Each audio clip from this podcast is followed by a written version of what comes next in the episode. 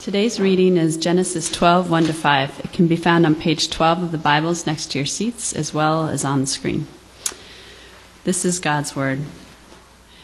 The Lord said to Abram, Go from your country, your people, and your father's household to the land I will show you. I will make you into a great nation, and I will bless you. I will make your name great, and you will be a blessing. I will curse I will bless those who bless you, and whoever curses you I will curse. And all peoples on earth will be blessed through you. So Abram went as the Lord had told him, and Lot went with him. Abram was seventy five years old when he set out from Haran.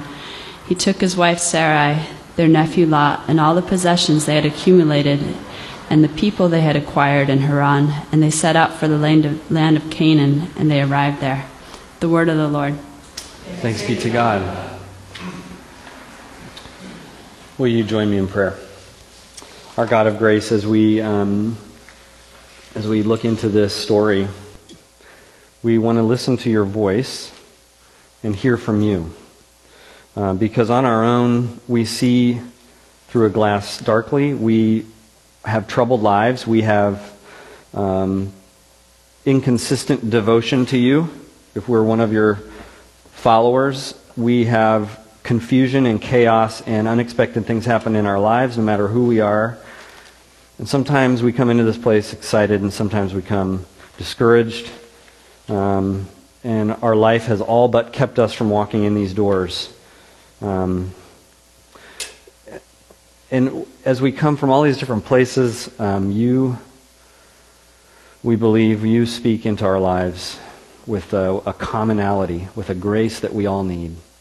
And so as we sit here, um, truly incapable of becoming who we're supposed to be, truly incapable of reaching high enough to get to you, truly incapable, really, to put it in these terms, to, to save ourselves. And you answer that by making up all the difference and coming to us, dying in our place, rising from the dead to defeat death and we enter, we're invited to enter in to that death and resurrection, that we would be enfolded through baptism into the dying and rising of your Son, Jesus Christ. May that uh, reality wake us up, shake us up, and speak to us to send us out to be helpful in this broken world. We pray in Jesus' name. Amen. Um, a family when it's at its best, takes care of those within its uh, boundaries. And that's a good thing. A family is about self preservation. A family has a sort of inertia to it that way, that it's just, that's what a family does. A family doesn't, even a good family, doesn't put pressure on itself to look outside the family and to say, like, well, maybe that person could be in our family. Maybe that person could be in our family. Families don't really operate that way. We don't, we don't think of families that way.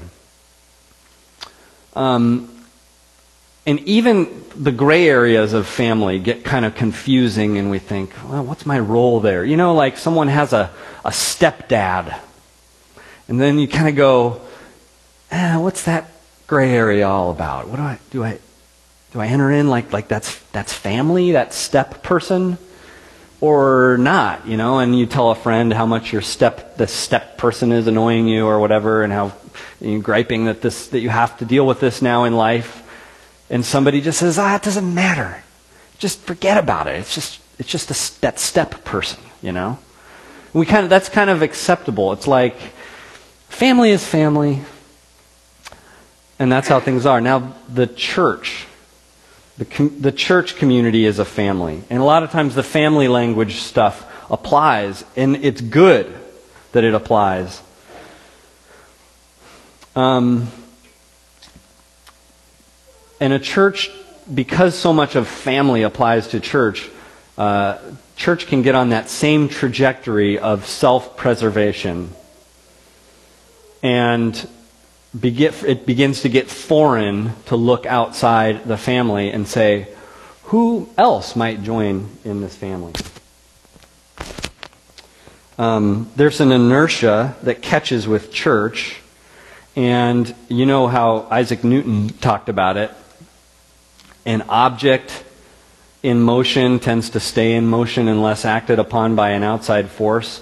Or an, op- an object that's stationary, same rule applies, tends to stay stationary unless acted upon by an outside force. And today, as we enter into thinking about what does the Bible say about church, we see in the story of Abraham, we, we begin to enter into how the church and its identity is one that has been acted on, acted upon by an outside force, and bumped out of the inertia of self preservation. And so the church's vision, right from the earliest times in the Bible's story uh, that even tells us about who we are, already is bumping us out of that inertia of self preservation. In fact, we're given a call to exist for outsiders. Not at the expense of those who are inside, but it flows through the insiders to the outsiders. If that ends up being this microphone, I'll just turn it off. But so far, so good.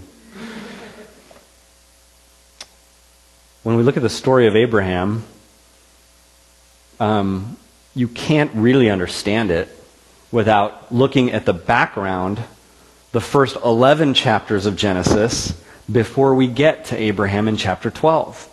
So we just read these first monumental words to Abram. He's not Abraham yet, because God hasn't changed his name.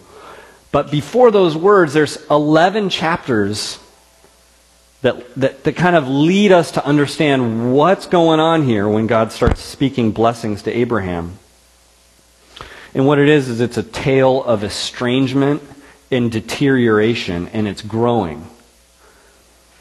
In fact, the, the narrative has all these genealogical portions and these points where, you know, it'll tell us a story, but then it'll tell us about how humanity is expanding and fanning out.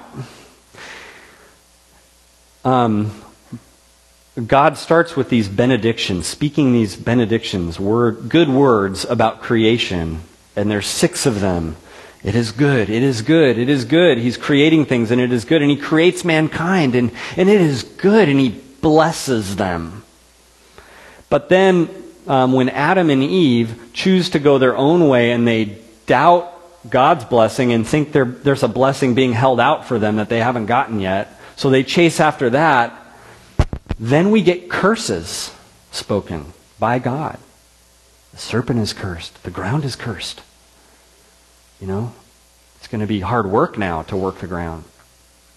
And then Cain and Abel come, they're sons, and it's a story of two brothers, except now um, Cain is jealous. And so he's sort of chasing after this blessing that his brother Abel has gotten, and he's jealous that he hasn't gotten that blessing because of his sacrifices. And so he takes his brother out into a field and kills him. And then God comes in and curses are spoken again. And this pattern kind of carries on. Um, curses define chapters 1 through 11 as humanity deteriorates and grows, but then the deterioration grows, and it seems like it's spinning out of control. Around the time of Noah, God carries out sort of a curse against all of the land and animals again. And then he says, um, I think if this thing pops one more time, I'm going to turn my mic off. And some of you will thank me, I'm sure. Um,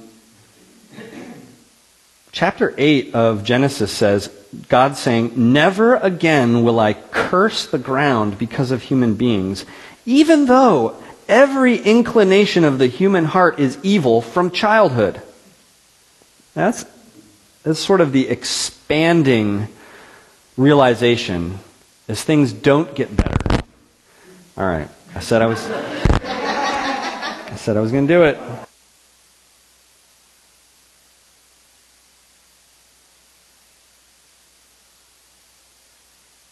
On? Okay. All right. Uh, so, things are spinning out of control. People are chasing blessings apart from the blessing giver. To go uh, into physics again, we already talked about Newton. There's a sense in which humanity belongs to orbiting around God. He is the true blessing giver. But Genesis 1 through 11 shows all of us just spinning out of control and it's growing. We're off track. We're not orbiting correctly and we're spinning out of control. And instead of getting blessings, we're getting curses as a result. And in the New Testament, when, when Abraham is referred to, it, t- two times, he's referred to as good as dead. He was as good as dead. And part of that is, like, there's, a, there's an accent to that of he was really old, and his wife was infertile.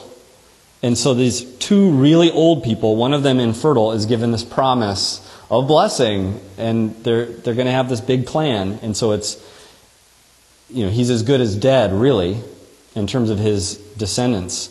But he's also a representative of humanity Humanity is as good as dead at this point. So, in the Bible's view, we're all in trouble and we need aggressive intervention from the outside. Is that how our world today views humanity?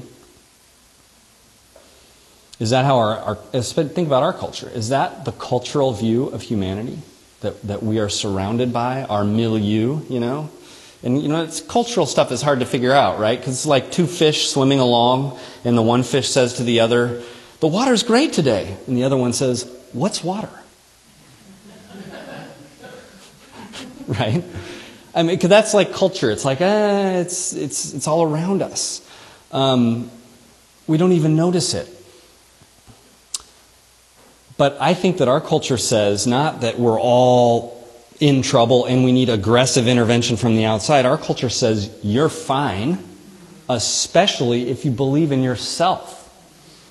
And get those toxic people out of your life that are, tell you that you're not, and that are hard to deal with, and that bum you out. Because um, you're not toxic. It's the stuff, it's the people around you and those bad messages. And, uh, and then our culture also kind of tells us that um, everyone's journey is legitimate. You are responsible for yourself. For anyone to come in and to imagine you need rescue or you need help and I know the way, that's invasive. That's disrespectful of your journey that you're on.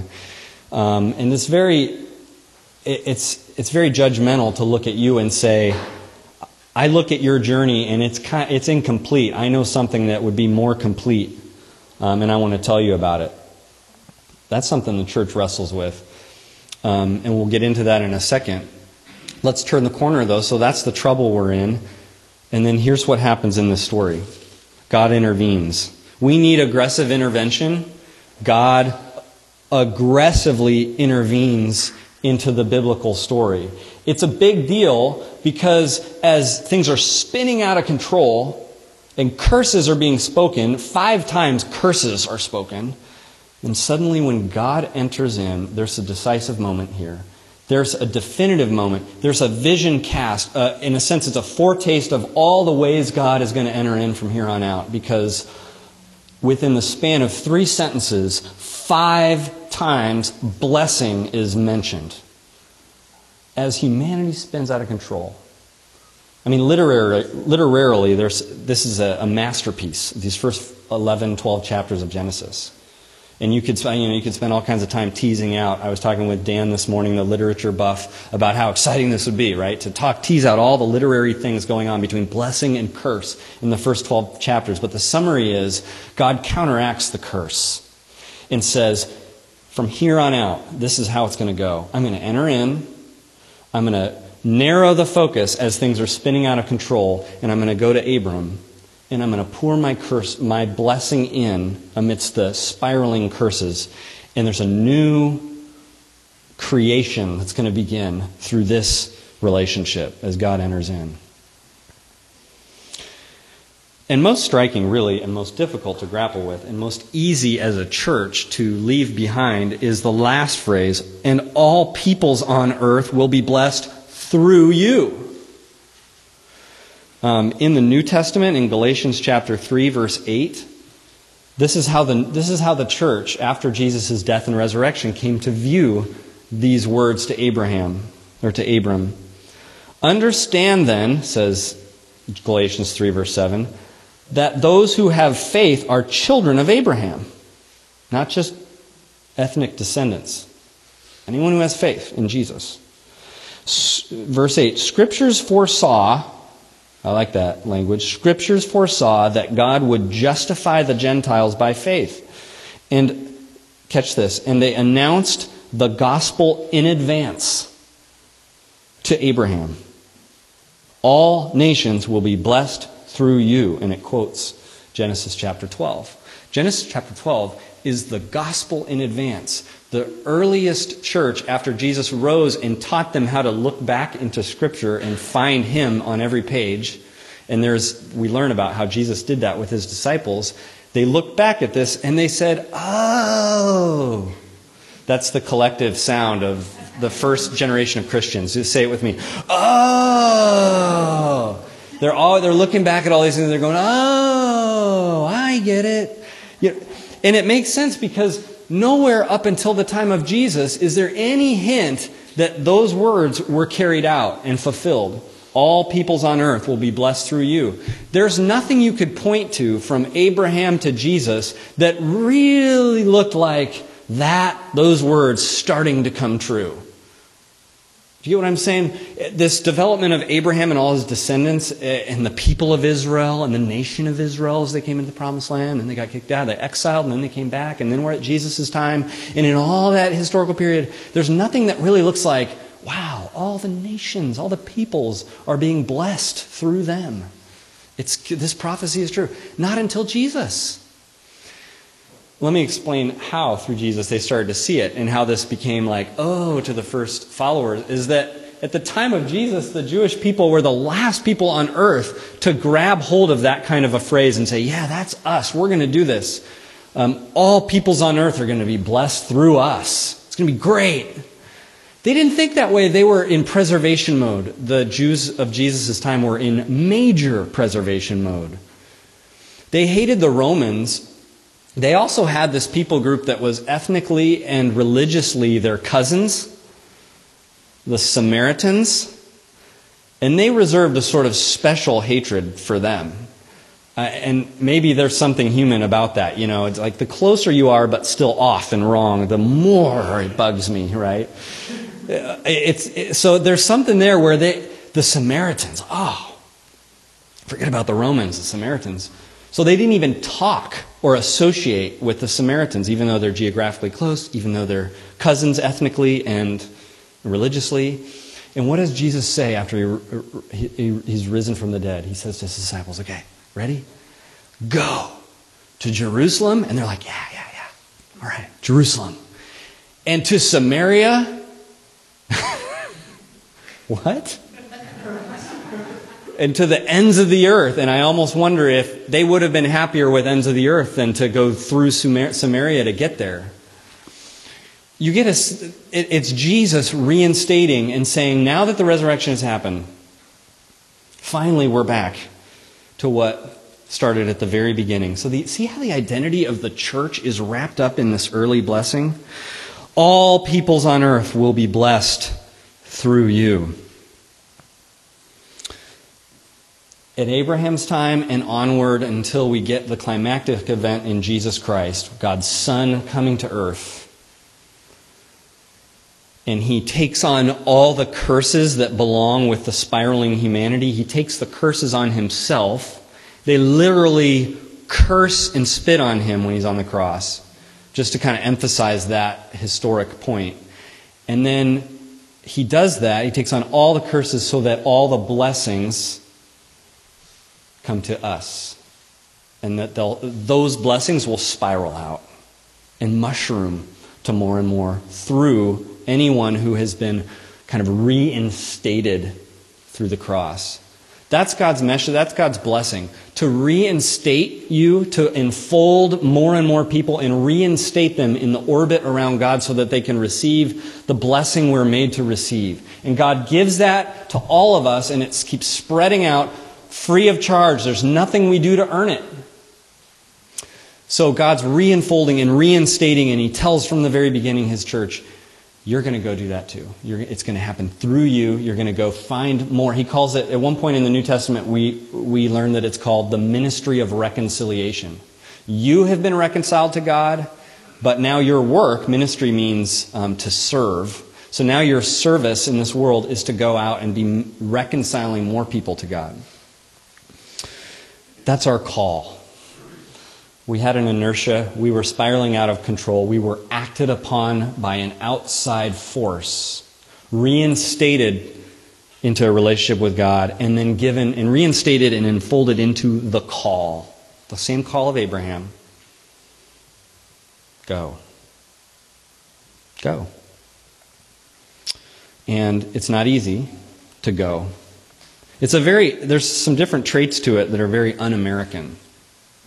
One of them is that it's, re, it's a refusal. One un American trait to the call of Abraham and the call of the church is there's a refusal to have self absorbed dreams.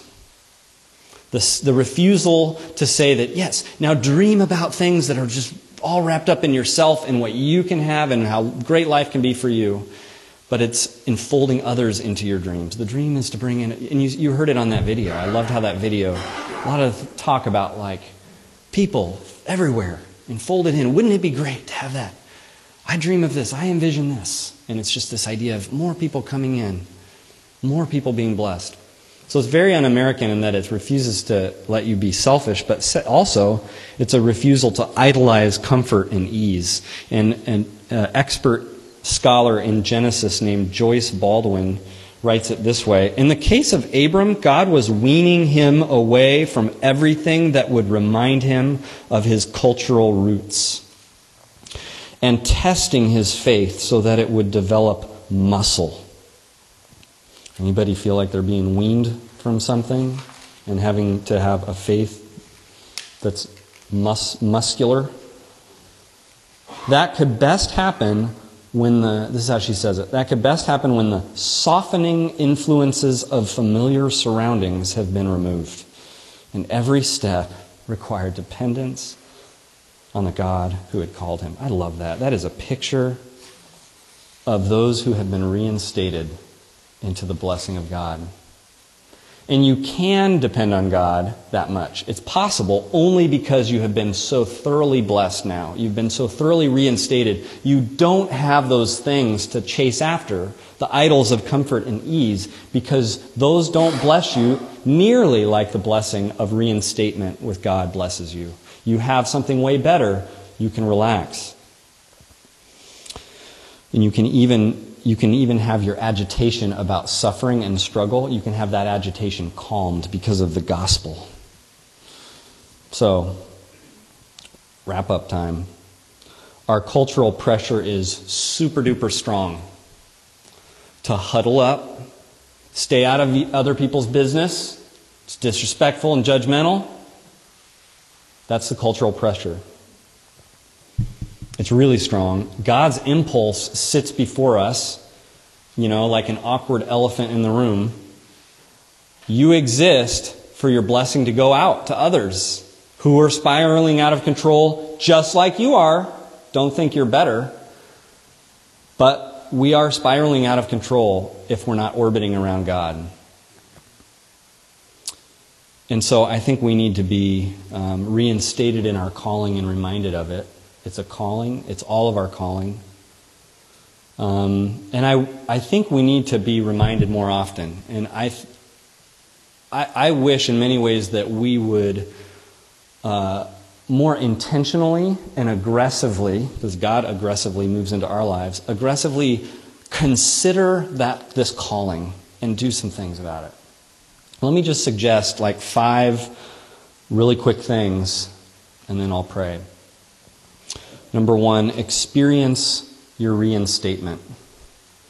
I think step one of even entering into God's calling is to really experience, make sure, in a sense, make sure before you start talking to your neighbor about Jesus. Are you really living in a place of you have been you are reinstated in, in your in your you are reinstated to God's presence through the gospel. You don't just think you have better teachings than other people. You don't just think you've learned a better morality than other people. You actually have started to experience the calm of your agitation of having the treasure of God. Make sure you have that and keep going back to it. That's what we need to do. Experience reinstatement. Second, believe that God is doing this stuff. Believe that God is working counterculturally. He actually is still kind of plucking out kids of his because we're all God's children. And He's still setting folks up through all different means to encounter His grace and to be reinstated and enfolded into the family. Believe this is totally happening with people you know that you least expect. It, and it won't be the people that, that you are hoping for or expecting, it'll be someone else. So believe, make sure you're experiencing reinstatement. Believe God's working. Relax. That's the third one. Relax. Because this isn't about shoving your pill down someone else's throat. And you'll probably get in that mode if you think of it as your mission. It's not your mission, it's God's mission, and He'll, he'll, he'll help you into it. He'll find roles for you. And we'll be dealing with a lot of that in the next nine weeks. Experience reinstatement, believe, relax, and pray.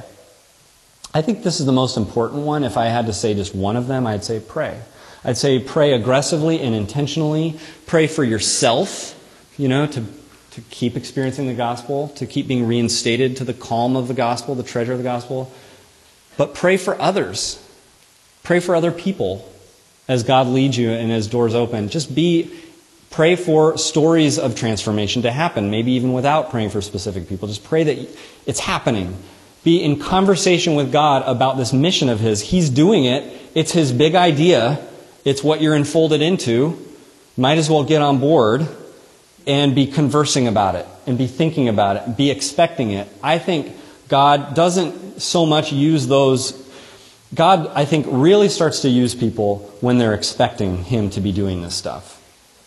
So you can kind of ho hum and be like, ah, I wish cool things were happening in the church like they were in the beginning. And, you know, that's why I don't pray, because I just don't see it happening.